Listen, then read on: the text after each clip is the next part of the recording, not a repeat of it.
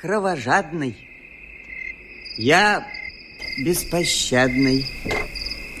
Я злой разбойник Бармалей. И мне не надо ни мармелада, ни шоколада, а только маленьких, да, очень маленьких детей. Маленькие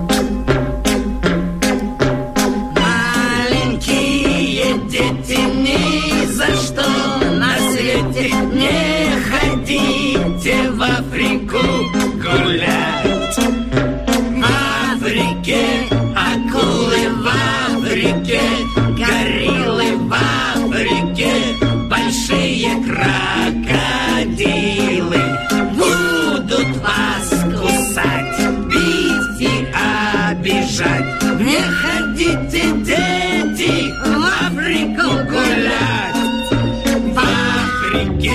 разбойник, в Африке злодей, в Африке ужасный бармалей.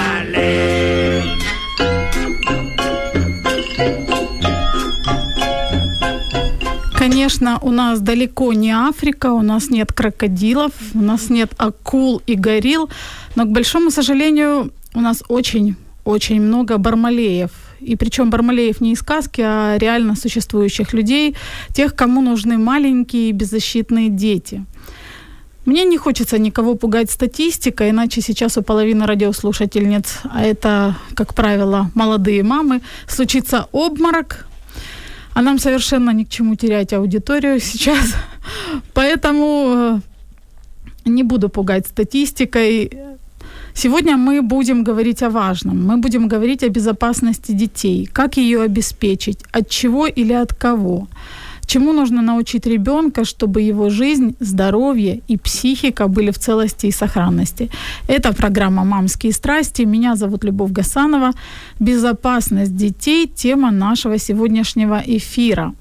Обсуждать эту тему мы будем с очаровательной Анной Носач. Я с удовольствием ее представлю и расскажу, кто она. Анна – мама пятилетней девочки Сони – и консультант, тренер по детской безопасности, психолог, автор проекта и руководитель школы детской безопасности Life School Анна Носыч. Правильно, Аня? Все верно, да. Добрый Здравствуйте. день. Очень рада вас видеть. Спасибо, что вы сегодня с нами. И несмотря на то, что у вас, я знаю, плотный график, вы пришли поговорить э, на такую достаточно насущную тему, о которой, в принципе, немногие говорят говорят уже, может быть, или хватаются за эту тему тогда, когда что-то случилось. К сожалению, это именно так. Э, И, к сожалению, очень часто мне э, звонят и пишут, когда в новостях появляются какие-то вот такие случаи, что приставали к девочкам, бежали за это мальчиком. именно так. Именно тогда почему-то все начинают бить тревогу. Э, Честно вам скажу, когда я готовилась к этому эфиру, мне было не очень просто, ну, скажем так, не просто психологически, потому что я читала много разной информации, читала о том, как сейчас э, пытаются похитить детей, и ну, учитывая то, что у меня маленький ребенок тоже, я волнуюсь, и я понимаю, что дети действительно находятся в небезопасности, что есть вещи, которые им угрожают. Но не говорить об этом тоже глупо, потому как лучше обеспечить ребенку безопасность, чем потом спохватиться. Согласна. Э, Дорогие наши слушательницы, я хочу пригласить вас э, присоединиться к нашей беседе. Вы это можете сделать двумя способами. Один из них э, очень простой. Вы берете телефон, любой городской, либо же мобильный, набираете 0800 21 2018, звоните, задаете вопрос, который вас волнует, и получаете ответ. Причем ответ от э, специалиста, и кроме этого вы еще можете получить подарок, это шикарную маску для лица из семян льна от нашего партнера бренда натуральной косметики «Успех». Либо же вы можете написать нам э, в комментариях под видеотрансляцией Facebook на странице Радио М. Звоните, не стесняйтесь, 0800 21 2018, звонки бесплатные, либо же пишите ваши комментарии под видеотрансляцией. Аня, у меня первый такой вопрос. Как вы вообще пришли в эту сферу? Почему вы, я знаю, что вы психолог, вы тренер, э, почему вы начали говорить о безопасности детей? Ну, с 2007 года я работала в тренинговой сфере, и у нас был такой тренинговый центр, э, где мы с подростками работали и по большей части со взрослыми. Но мне всегда было интересно заниматься детской психологией. И, наверное, когда уже родилась моя дочь, это меня подтолкнуло все-таки действительно начать этим заниматься. Параллельно э, я также общалась со многими друзьями, родственниками, родственниками, знакомыми, и они периодически рассказывали мне разные истории о том, вот как с их детьми происходит, что происходит, как они гуляли, например, и кто-то чужой подходил к ним, куда-то звал или преследовал, или приставал. Плюс я вспоминала свое э, детство и юность, подростковый возраст.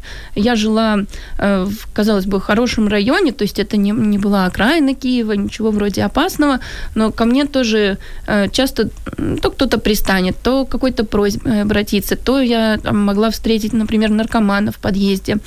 Э, опять-таки делаю акцент на том, что нормальный район был, да, тогда еще не было домофонов всяких. И я начала задумываться, а что вообще есть вот и для моего ребенка, для остальных детей, какие материалы, как вообще нужно этому детей обучать.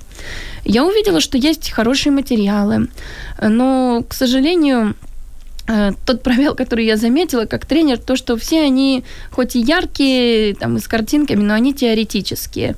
Я понимала, что дети учатся через игру, точно так же, как и взрослые через практические упражнения учатся наиболее эффективно, так и дети. Они любят, когда можно попробовать, поиграть. Это, во-первых, и веселее, а дети учатся именно когда весело, а не когда страшно или скучно. Да. И решила вот создать такой инструмент, э, который бы помог и детям, и родителям быть в безопасности и изучать эту тему как-то ненавязчиво, без запугиваний, и так, чтобы это запоминалось надолго, действительно. Ну вот вашей дочери 5 лет сейчас. Что она знает о безопасности? Ой, она уже была, конечно, на всех тренингах, вольно и невольно, потому что иногда эти тренинги по выходным, и ей приходится там и всей семье иногда помогать маме и участвовать.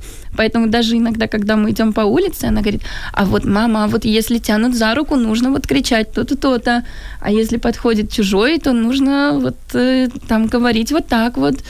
Э, то есть какие-то вещи она, конечно, помнит э, уже так, практически наизусть она знает, что нужно делать, если потерялся, но тут вот я хочу тоже всех родителей предостеречь, особенно родителей детей помладше, что э, все-таки у маленьких детей у них преобладает эмоциональная часть. И иногда, когда они видят что-то яркое, интересное, они могут забыть о том, что они знают и слышали сто раз, и вот отдаться своим эмоциям. Поэтому все равно родители, сколько бы вы ни учили детей, куда бы вы их ни отдали, Э, если это еще малыш, вот там до 7 лет, желательно следить очень внимательно за детьми на площадке и везде. Да, вот в подтверждение ваших слов я упомяну о ролике, который э, недавно я заново посмотрела, пару лет я его увидела, там проводили социальный эксперимент, насколько дети э, готовы идти с чужим человеком. Предварительно mm-hmm. подходили к родителям и спрашивали, где ваш ребенок, вы ему рассказываете о безопасности, нужно ли, учите ли вы его не общаться с незнакомыми людьми. И все мамы говорили, да, конечно. Э, мужчина, который выступал в качестве э, инициатора или mm-hmm. человека, который играл вот этого незнакомца, он э, э, спрашивала, как вы думаете, если я сейчас подойду к, вашим, э, к вашему ребенку, что будет он делать? И практически все мамы сказали, он придет ко мне. Но был очень хитрый ход, когда незнакомец подходил к деткам с собачкой. Угу. А собачка это всегда вот то, о чем вы сказали, либо же яркая, либо очень приятная, либо очень милая. И, конечно же, кажется, что и человек очень добрый. И этот незнакомец говорил, а ты хочешь посмотреть еще собачек? Конечно, хочу. И так уводил детей. И мамы, честно говоря, были в шоке. Да, э, Поэтому все равно надо блюсти. Э, Действительно, все дети, которые приходят ко мне на тренинг, все они знают, и всем им говорили, что не разговаривай с незнакомцем. Вот это они знают все. Но э, когда я начинаю им давать э, различные примеры и различные ситуации с ними проигрывать, э, практически каждый теряется и не может сказать вот последовательность действий, вот что конкретно он сейчас будет делать. То есть вот не разговаривать с незнакомцем, это вообще как? Да, То вот есть, а что делать вопрос, вместо да. этого? И э, нас вот родители пугали часто, да, там, опять же, незнакомцами, конечно, пугали, там, будешь себя плохо вести, отдадим там тебя какому-то Мгм. дяде, либо там милиционеру, либо еще что-то. Э, конечно, это формирует определенный страх и, и перед, перед взрослыми, вообще перед знаковыми какими-то людьми. Не хочется, чтобы у ребенка сформировался страх. Но в то же время, вот можно ли научить ребенка отличать хорошего незнакомца от плохого незнакомца? Или Ох, это хороший вопрос.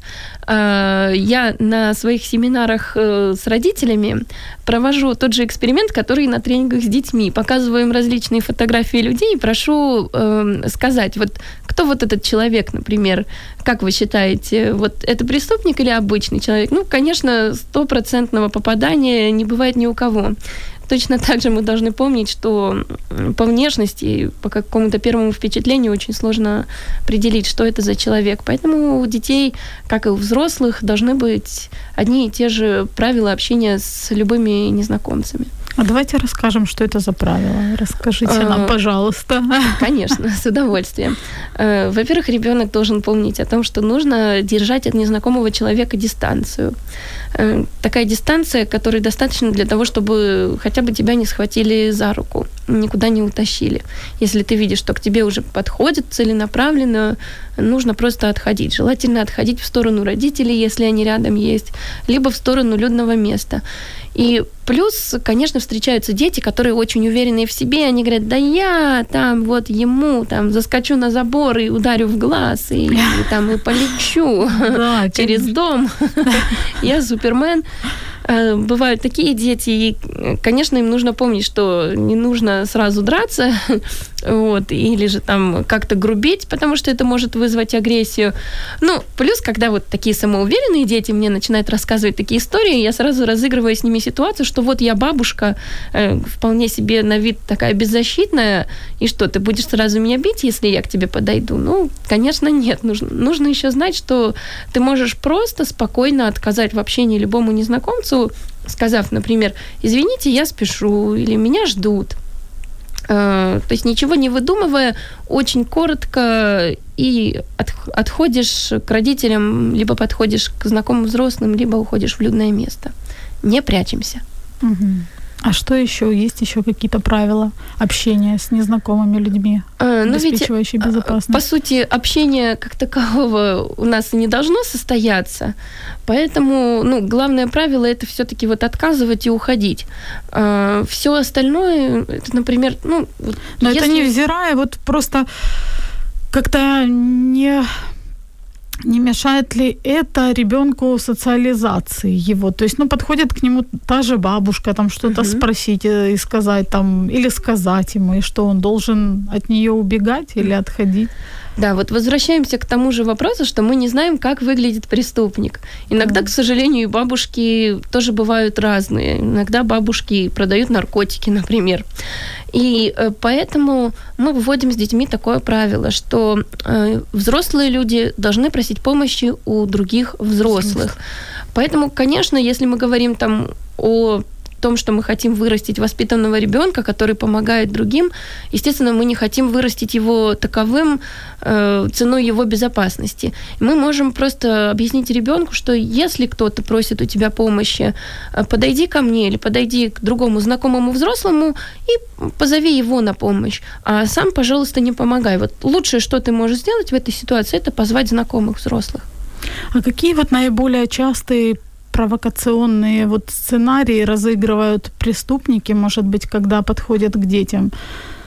Ведь мало кто просто подходит, хватает и убегает. То есть э, с ребенком пытаются наладить какой-то контакт. Это для взрослых интересное понимать, чтобы знать, о чем тоже и с ребенком говорить? Ох, таких э, ситуаций, э, вот там заманивания, их может быть просто миллионы, они придумываются новые и новые.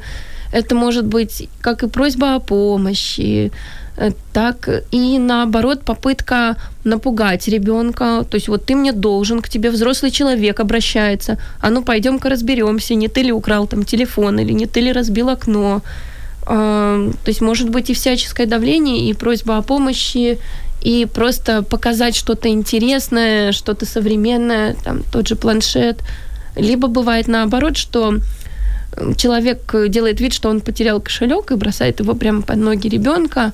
Ребенок может заинтересоваться, и там уже могут разви- развиваться события по-разному. Либо ребенок отдает этот кошелек, и человек тогда может э, сказать, а где деньги, которые здесь были, и знаете что, еще многие взрослые помогут там куда-нибудь затащить этого э, ребенка, сказать, ах, ты ж такой нехороший, садись-ка в машину, сейчас тебя этот человек отвезет в полицию. Либо же наоборот, человек говорит, вау, спасибо, ты такой добрый. Пойдем, ты я вот тебе какую-то Пойдем, да, я тебя угощу, отблагодарю. Ну, случаев миллион. И самое главное, что и у детей в голове очень много разных каких-то вот своих э, логических цепочек, почему они Э, пошли с этим человеком, или почему они открыли ему дверь. Э, например, я знала в детстве, что нельзя открывать дверь чужим людям, но когда мне позвонили в двери попросили водички, я открыла. Вот. То есть мне повезло, что там человек не ворвался, это была цыганка. Она, наверное, посмотрела, там заглянула в коридорчик, увидела, что как-то брать особо нечего и ушла. Но вот меня же попросили о помощи, я вот открыла. Точно так же там конфеты брать у незнакомца нельзя, а витамины можно, они же полезные. Ага. Да? И поэтому э, рассказывать детям обо всех этих ситуациях можно, но это, наверное, ну, не самое главное. Самое главное действительно отработать четко вот этот алгоритм, что ты делаешь в любом случае, что бы тебе не говорили. Понятно. А что делать э, совсем маленькими детками, которые, например, убегают и бегут, сломя голову, не поворачиваясь. Ну, случается же ведь такое, uh-huh. что дети теряются. Uh-huh. И вот, например, у меня был случай, когда я просто на секунду отвернулась, и отвернулась, и повернулась. Угу. И я уже потеряла из поля зрения своего сына. Хотя вот, вот он тут был, угу. где он? Я испугалась, думаю, где он? Ну, увидела, конечно, сразу далеко не, не убежал, но тем не менее. Иногда я наблюдаю, как, например, мой сын бежит, я иду так рядом, ну, и смотрю, будет он поворачиваться или не будет, угу. смотреть вообще, где мама. И вот как с такими детками быть, как их э, уберечь? Ну, опять-таки, да, вспоминаем о том, что у детей эмоциональное преобладает. Все-таки, да, рациональное у них еще не так работает хорошо. Э, поэтому, конечно, первое это все-таки вот банально, но, но так и есть. Это следить за ребенком очень внимательно. Э, когда уже ребенок может понимать обращенную к нему речь, э, вы можете просить, даже просто находясь дома. А, если ты захочешь там перейти из одной комнаты в другую, там закончишь играть в Лего и захочешь там, пирожок взять на кухне, сообщи об этом мне. И вы уже таким образом, даже находясь дома, формируете вот эту привычку, что ребенок вам сообщает перед тем, как куда-либо отправиться. То же самое на площадке. Пока вы еще сопровождаете его, там, э, захочешь э, перейти из песочницы на горку, скажи мне формируем вот такую вот привычку, когда ребенок сообщает. Плюс э, такое еще простое правило, что э, ты можешь гулять на площадке, только ты должен видеть меня. Опять-таки формируем привычку, что ребенок должен всегда сделать проверку. Так, мама на здесь, месте вот, мама или мама? рядом. Э, да. Конечно, есть дети, которые все равно несутся везде, сломя голову. Эти все правила они не хотят выполнять. Э, мы можем использовать различные гаджеты. Э, сейчас есть те же самые, вот э, наверняка всем знают или слышали где-то о таких часах, телефонах, которые ребенок носит на руке. Там есть такая тоже специальная программа, которая устанавливается на мамин телефон. Мама, во-первых, видит, где ребенок находится. Плюс у них также есть такая штука, Э, который позволяет, э, который э, сигнализирует, как только ребенок пересек вот какую-то местность, куда ему уже выходить нельзя. Э, то есть как только он вот отдалился от вас уже на непозволительное расстояние, э, эта штука начинает сигнализировать об этом, эта программа на вашем телефоне. Поэтому, ну что тут можно использовать и различные гаджеты. Вот. Это интересно. А что, может быть, порекомендуете родителям? Нужно ли какие-то вот кроме гаджетов, например, может быть э, светоотражающие нашивки, которые защищают там в темноте ребенка видно, или еще вот какие-то такие технические вещи, которые могут сделать родители, чтобы максимально ощущать себя и знать, что ребенок в безопасности. Да, конечно. Ну, во-первых, если вы идете в какое-то людное место, ну вот и нет у вас часов, например, там аэропорт это может быть, вот отправились вы в какое-то путешествие, Э, во-первых, всегда хорошо, если у ребенка есть э, с собой какая-то бумажечка или же браслет, где написан номер телефона родителей. Если вы гуляете где-то или в том же людном месте, хорошо, когда у ребенка есть, ну, как минимум, свисток чтобы он мог, э, там, если он не может достаточно громко позвать, или он потерялся там, в лесу на вокзале, или просто к нему даже кто-то пристал, когда он заходит в подъезд, ну, свисток хорошая вещь, то есть всегда сразу громко, слышно. А сейчас можно также приобрести такие специальные брелки безопасности, которые издают такую сирену 110 децибел, э, тоже хорошо слышно, и это, по крайней мере, может отпугнуть даже человека, который пристает. А, светоотражающие, да, вот э, нашивки, разные игрушки есть, которые даже если вот взрослые не очень, ну, повзрослевшие дети не очень хотят носить, может быть, светоотражатели, какие-то прикольные брелки в форме игрушки на рюкзак, это очень нужно, особенно вот сейчас, осень, зима, когда рано темнеет. И, кстати, именно подростки чаще всего становятся жертвами вот э, ДТП, чаще всего из всех Потому вот возрастных групп. Видно из всех возрастных групп, ну, во-первых, подростки, они более самостоятельные, во-вторых, они такие вот тоже очень безмятежные. И вот, казалось бы, им там вот это правило, они, ну, про светофор знают все еще, там, да, с 5-6 ну, лет. Им кажется, что, ну, что это все для малышей. К сожалению, именно подростки очень часто становятся вот на первом месте. У них причина вот гибели – это ДТП. Как говорить с детьми о безопасности, как говорить с подростками, в частности, о безопасности, мы об этом продолжим буквально через несколько секунд. Оставайтесь с нами. Радіо М. Можливість. Радіо М. Мрія. Это программа «Мамские страсти». Сегодня мы говорим о том, как обеспечить детям безопасность. Что должны делать родители, о чем они должны говорить со своими детьми для того, чтобы родители себя чувствовали более уверенно знали, что очень большая вероятность, что ребенок не позволит э, с собой что-то сделать, и чтобы и дети понимали, как себя вести в разных э, непредвиденных, так сказать, обстоятельствах. Говорим мы на эту тему с нашей гостьей Анной Носач, которая является консультантом, тренером по детской безопасности, психологом, автором проекта и руководителем школы детской безопасности Life School.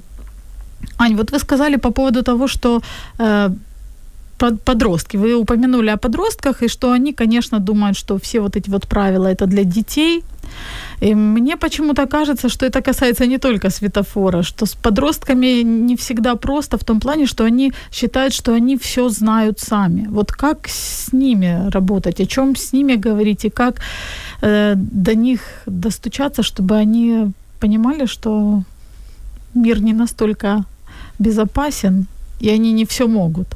Mm-hmm. Uh знаете, вот э, как вы думаете, во сколько лет э, полностью созревает мозг человека? Вы знаете, я вас не обрадую, э, потому что в 25. И именно последние вот зоны, которые формируются в мозге человека, это те зоны, которые отвечают вот за самоконтроль, контроль эмоций, да, поэтому мы говорим, что с малышами вообще нужно быть внимательными. Конечно, мы можем много говорить с подростками, и нужно с ними говорить, и нужно договариваться. Все-таки я считаю, что нужно успеть до подросткового возраста и построить доверительные взаимоотношения, что тоже еще важнее, наверное, чем э, там различные правила какие-то, да, потому что правила без доверия работать не будут. И, конечно, обучить и показать пример. То есть, если вы, ну, например, выходя из квартиры смотрите всегда в глазок там, на лестничную клетку, ребенок это видит там, с детства, он будет понимать, что ну, есть какие-то вещи, которые там не навязаны просто родителями, что ты должен, а просто вот это наш образ жизни, мы так живем, не потому что мы чего-то боимся, а ну, там это так же нормально, как там, помыть руки, например. И, конечно, то, что касается подростков, наверное, все-таки нужно успевать это делать до подросткового возраста. А когда уже это такая сформировавшаяся практически личность, э, нужно просто уметь уже договариваться. Если есть взаимоотношения, вы сможете, ну, договоренности о том, во сколько он должен быть дома, э, ну, вы сможете их э, просто действительно довести до исполнения и вам ребенок, если его что-то будет беспокоить, он вам об этом расскажет. Если у него будут какие-то неприятности, он вас позовет, зная, что вы не будете его обвинять. И, наверное, это то, что для подростка важнее всего. Быть принятым, да, это основная его ценность. Не потерять свое лицо в компании. Это значит, что мы не должны там при других друзьях говорить, эй, сколько раз я тебе там говорила.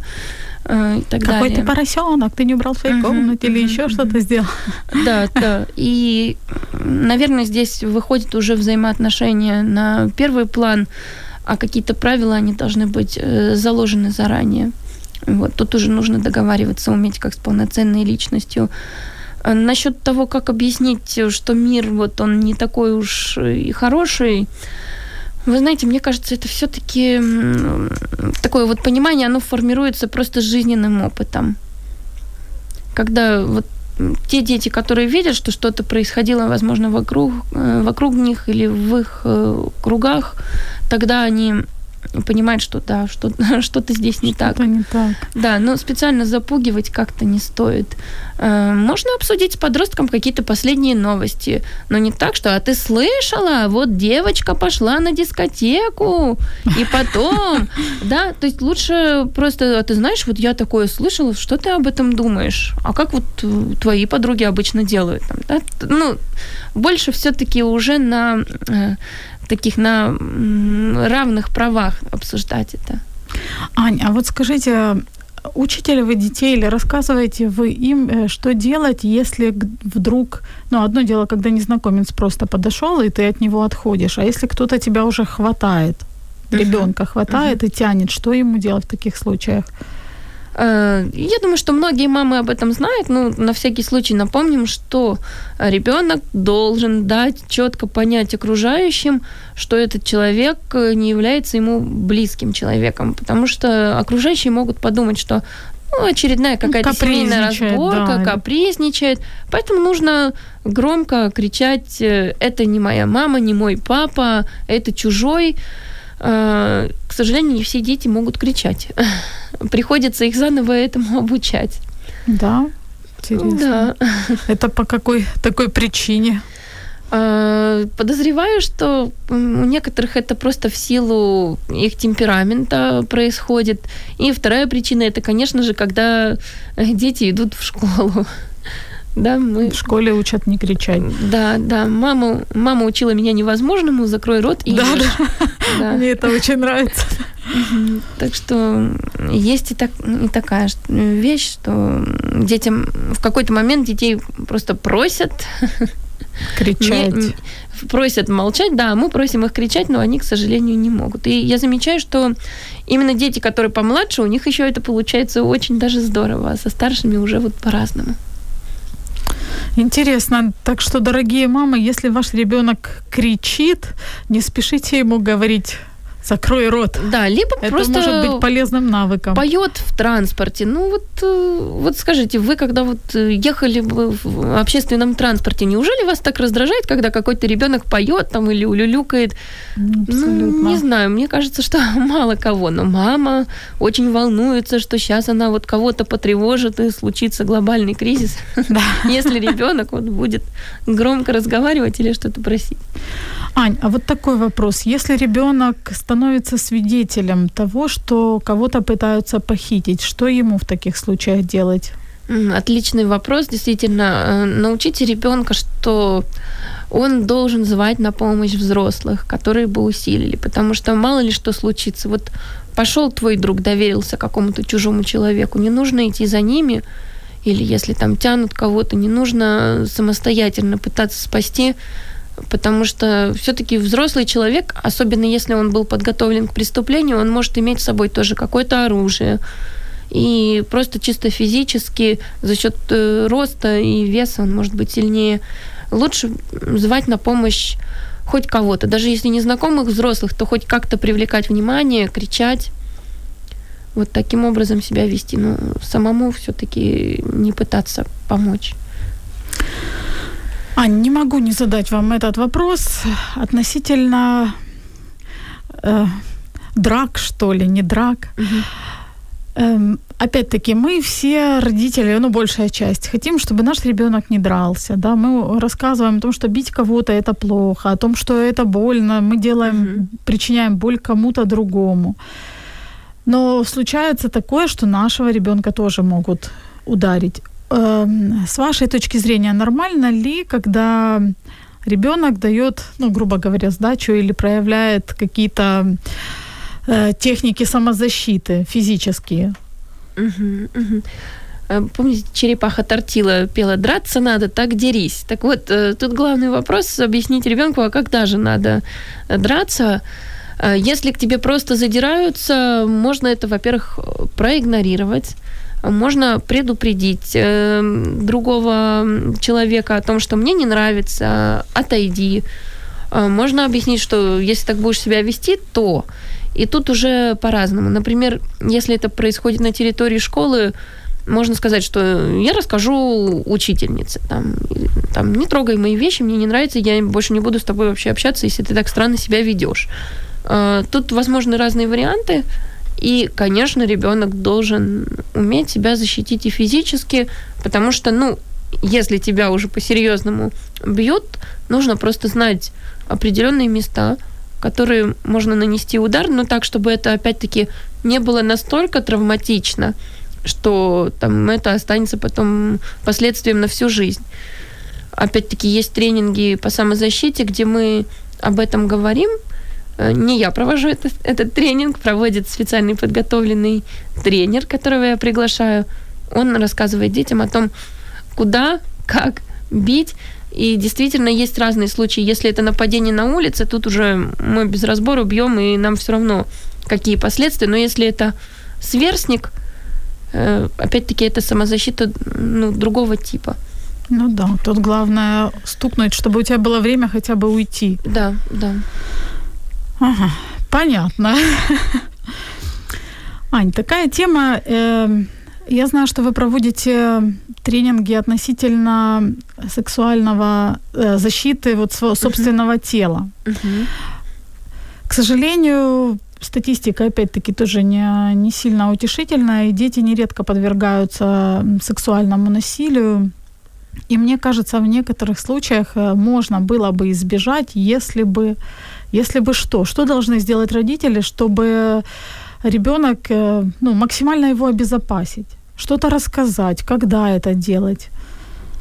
Э, это действительно такая сложная тема, потому что зачастую родители могут никогда и не узнать о том, что вот э, какие-то были покушения, там, либо же происходило сексуальное насилие какого-либо типа по отношению к ребенку. Да, это не всегда какое-то прям прямое насилие, там, половой акт, иногда это просто какие-то прикосновения, да, неприемлемые, которые тоже оставляют неизгладимый след на психике ребенка. И если ребенок об этом не рассказывает, что, в частности, очень многие жертвы и делают, всю жизнь с этим живут, то очень сложно, конечно, излечить такого ребенка и взрослого, который с этим живет. Что э, могут и должны делать родители еще с детства, во-первых, показать, что у ребенка есть границы. Э, приходит в гости бабушка, дедушка, мамина подруга, не нужно настаивать, там, поцелуй дедулю, бабулю, а то вот они обидятся, они же тебя давно не видели. Э, мы даем понять ребенку, что он решает, когда э, он хочет или не хочет, чтобы к нему прикоснулись. Э, то же самое мы помним и о своих границах. То есть если мы сейчас хотим полежать и отдохнуть, например, да, а ребенок там прыгает там, по спине и по голове, мы тоже можем сказать, пожалуйста, сейчас не делай так. Вот научить ребенка вот этим словам, что не нужно сейчас меня там, щекотать. Вот сейчас я не хочу. Через возможно, пару минут, может быть. Да? Возможно, ребенок любит с вами там играться, щекотаться и так далее, но вот сейчас он этого не хочет, и это нормально, если он вам скажет нет.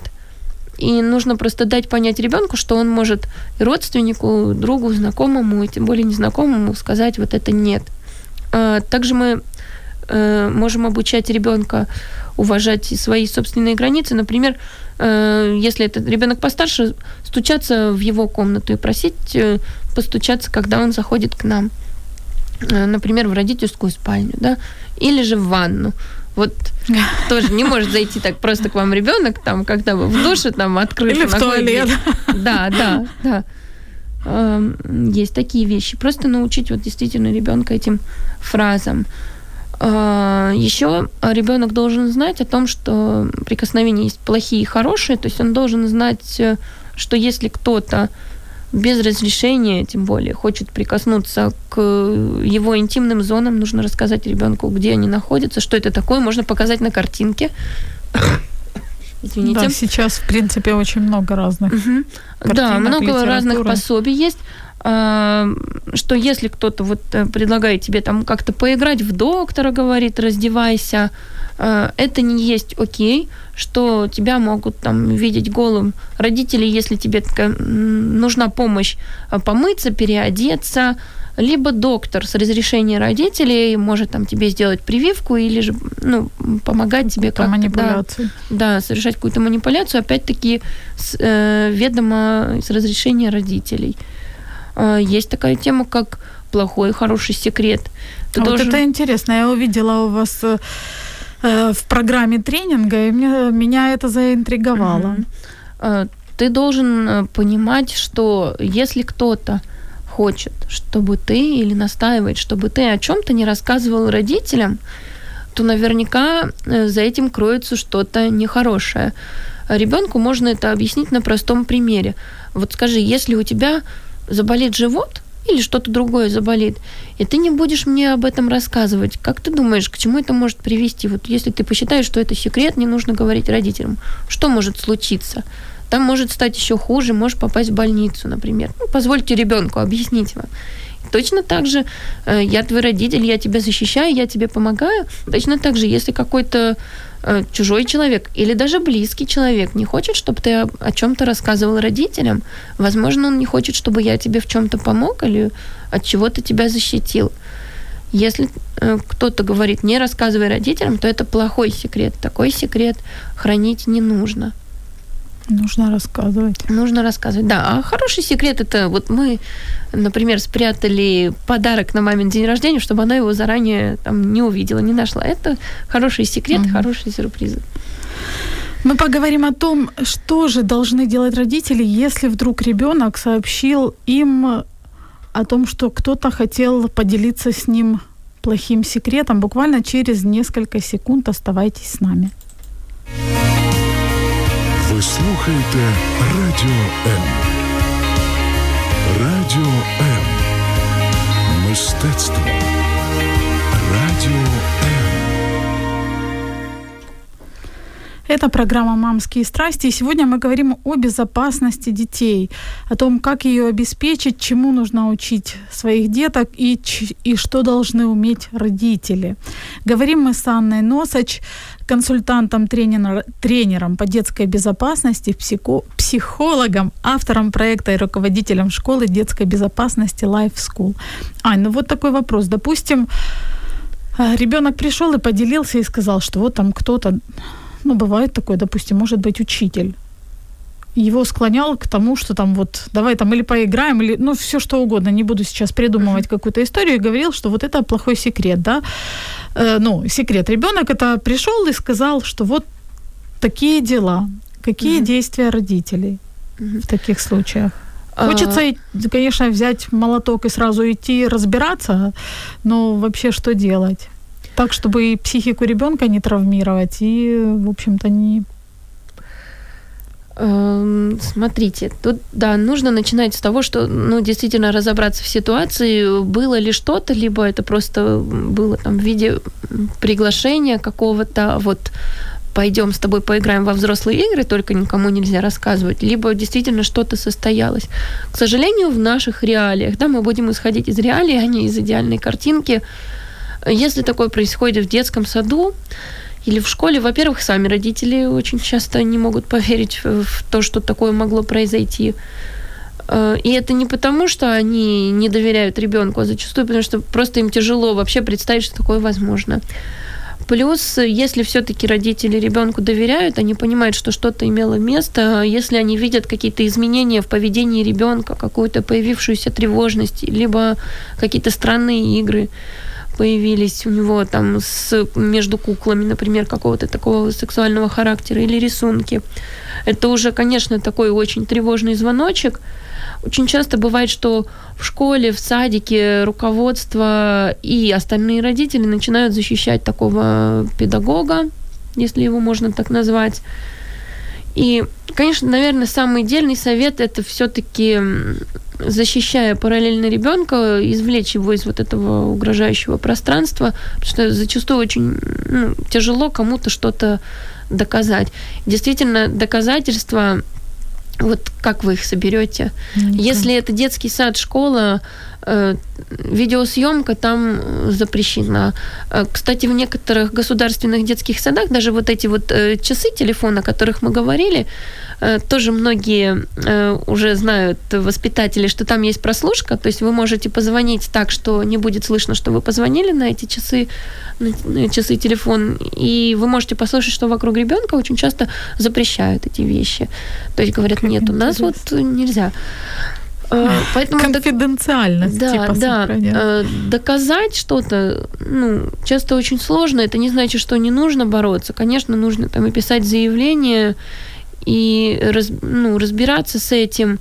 Но прежде всего, конечно, ребенок, его благополучие. Поэтому, конечно, подальше его просто уводить. Ну вот вы уже упомянули о том, что многие родители не верят детям, да? Э, многие родители почему-то считают, что ребенок способен выдумать какие-то вот такие угу. штуки. По вашему мнению, по вашему опыту, дети вообще способны к таким фантазиям странным? Э, вот э, это замечательный вопрос. Э, даже если дети рассказывают вам о том, что кто-то их где-то трогал, ну то как минимум они где-то это, где видели. это либо видели, либо слышали, да, ну, либо действительно это происходило. Ну, это не может взяться из воздуха. И опять-таки вопрос, почему ребенок будет э, такое рассказывать о ком-то, ну, о каком-то, например, учителе или соседе. Вот почему вдруг? Почему именно о нем? Э, на это всегда есть причина, то есть всегда с этим нужно разбираться, ну, нельзя это так просто игнорировать. Я знаю, что, ну, вот опять-таки, вы говорили о том, что далеко не всегда родители узнают о случившемся, да, либо же о посягательствах на ребенка, либо же о, уже о случившемся, о произошедшем акте. Э, по каким косвенным признакам может родитель э, понять, что с его ребенком что-то не то, и это вот что-то не то из сферы там либо сексуального, либо физического насилия? Э, я уже немного назвала, да, еще раз э, повторюсь, что это могут быть и рисунки, это может быть поведение ребенка, когда он стал, например, слишком замкнутым, или он э, плохо спит, либо у него какие-то вот игры характерные, да, происходят.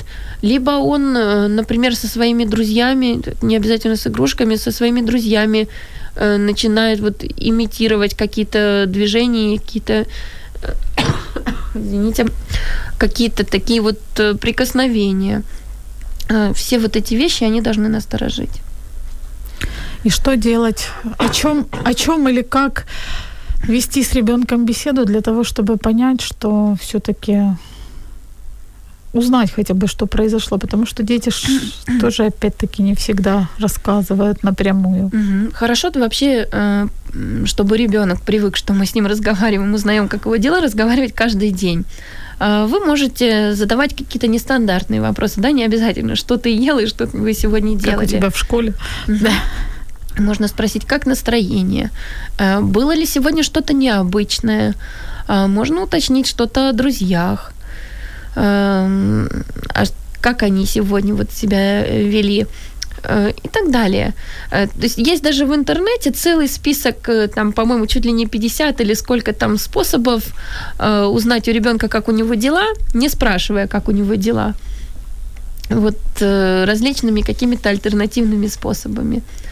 Поэтому вот посмотрите тоже, поищите. Просто нужно действительно разговаривать каждый э, день с ребенком. Особенно здорово вот, э, с детьми помладше, когда вы их укладываете спать, э, читаете, когда такая вот спокойная атмосфера, приглушенный свет. Очень часто вот моя дочь, она вот там может рассказать, что там было еще 2-3 дня назад, как вот там что-то мальчик или девочка в садике, вот что они там делали, или куда они вдруг ходили, или что они рисовали. Это когда вы вот один на один, это очень классная атмосфера для того, чтобы ребенок раскрывался. Да, очень близкая, очень такая теплая, дружеская. Ань, такой вопрос.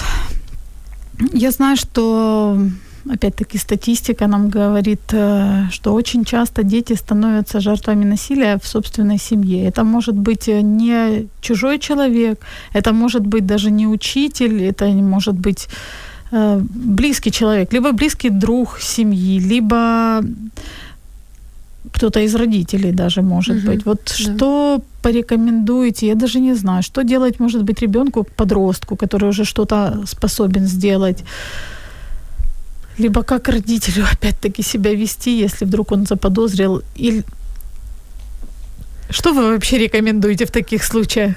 А, Если это ребенок, даже если это взрослый, окей, который беспокоится, что что-то не так, а, есть у нас э, существуют горячие линии. К сожалению, я вот э, сейчас не, не могу назвать номер, потому что он менялся, по-моему, в последнее э, время. Есть горячая линия, например, Ластрада, отличная Мгм. такая служба, э, у которых э, есть прям несколько даже номеров. Можно позвонить и дополнительно проконсультироваться. А, К сожалению, если это насилие со стороны родителей или одного родителя, которого покрывает другой, тут все очень сложно, потому что кто-то должен защищать права этого ребенка, кто-то должен подавать э, заявление, да, и ну, это могут сделать родители только. Если, предположим, учитель заметил, что с ребенком что-то не так, родители, ну, в общем-то, это такая А, история. Есть также социальные службы, то есть можно, конечно, попросить, э, ну, обратиться в социальные службы с просьбой проверить семью этого ребенка. Но для этого опять-таки нужен какой-то повод. Ань, я знаю, что вы проводите тренинги не только для детей, да, и для взрослых, для родителей. А чему, чему вы на тренингах учите родителей? А, Ну, это скорее не тренинги, это больше семинары. Мы разговариваем о том, а как обучать детей безопасности э, и о том, как строить доверительные взаимоотношения и какие ошибки родители допускают, когда говорят с детьми о безопасности. А какие, кстати? Э, Ну, например, тоже запугивание, о котором мы уже упоминали. Это может быть э, нарушение границ ребенка, тоже мы с вами об этом поговорили. Э, Также, например, э, такая фраза, как подозрительный человек, если ты увидишь подозрительного. А вот подозрительный Вообще, это вообще непонятно о чем. да, Да, Это, это вот какой, да, и мы уже должны с вами помнить, что подозрительных не бывает. Для нас э, все хорошие и все подозрительные одновременно. Вот. То есть, если человек не знаком мне, то будь это там бабушка, дедушка, да, бабушка, которая выглядит как божий одуванчик, все равно, если я ее не знаю, я с ней никуда не иду. Э, Также вот, вот эта штука про незнакомых, э, опять-таки, а вот сосед, с которым ты, мама, э, здороваешься каждый день, он знакомый или незнакомый? Хороший вопрос. да, здесь, да, это хороший вопрос, и мы приходим к тому, что мы с детьми должны, оказывается, очертить круг тех, кто действительно близок, кто может всегда забрать ребенка из школы, из садика, кто может прийти и постучаться в дверь, кому ты можешь открыть, даже если вдруг родителя дома нет. Э, Вот этот круг определить, прям выучить э, имена этих людей, а все остальные для нас уже либо просто знакомые, не настолько близкие, либо незнакомцы. А, кстати, что говорить детям, если вот так случается, что они одни остались, и кто-то позвонил в дверь? Э, Вообще я предлагаю такое решение для родителей. Во-первых, всегда носить с собой ключи. То есть они, э, тогда дети знают, что если кто-то звонит в дверь, то это, Чужой. скорее всего, кто-то чужой. Ну, либо мама, папа потеряли ключи. Ну, в таком случае ребенок э, либо не подходит к двери вообще и сразу же звонит родителям. Если он слышит, что кто-то пытается там либо вскрыть дверь, либо либо там ее выламывает, сразу же звонить одновременно в полицию, сразу позвонив родителям. А, Плюс, конечно, вообще, дорогие родители, защитите свои двери, потому что обычно на их вскрытие уходит 2-3 минуты. Мгм. И, знаете, я вот помню из своего детства такую историю, когда родители уходили, а я, ну, уже была такая достаточно взрослая, чтобы погладить себе какую-то одежду.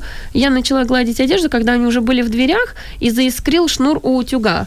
Что, все, что я смогла сделать, это я вот э, заверещала и просто убежала в другую сторону, подбежал папа и выдернул этот шнур. То есть вот какие-то простые вещи, которых мы не ожидаем, но все-таки они могут случаться, и дети должны э, знать вообще, как вот в быту вести себя, да, и с бытовыми там различными приборами, и, и как вызывать экстренные службы. Без этого, конечно, ребенка не нужно оставлять. Даже если вы оставили с бабушкой, которой стало вдруг нехорошо, ребенок должен уметь вызвать э, скорую Скорую. помощь. Спасибо большое, Аня. К сожалению, наше время истекло. Увы, нам придется попрощаться с нашими радиослушателями и завершить нашу беседу. Вопросов еще много. Я думаю, что у наших слушательниц, если вам интересно, если вам э, важно, чтобы ваш ребенок знал способы самозащиты, знал, как себя вести в разных ситуациях, вы всегда можете найти Аню в Фейсбуке, подружиться с ней и посетить ее тренинг, я так думаю. Конечно, да. Добро пожаловать. Да. Пишите, звоните, приходите. Спасибо, что были с нами. Спасибо, Ане. И я желаю всем безопасности. Ну а мы услышимся с вами в следующий четверг. До свидания.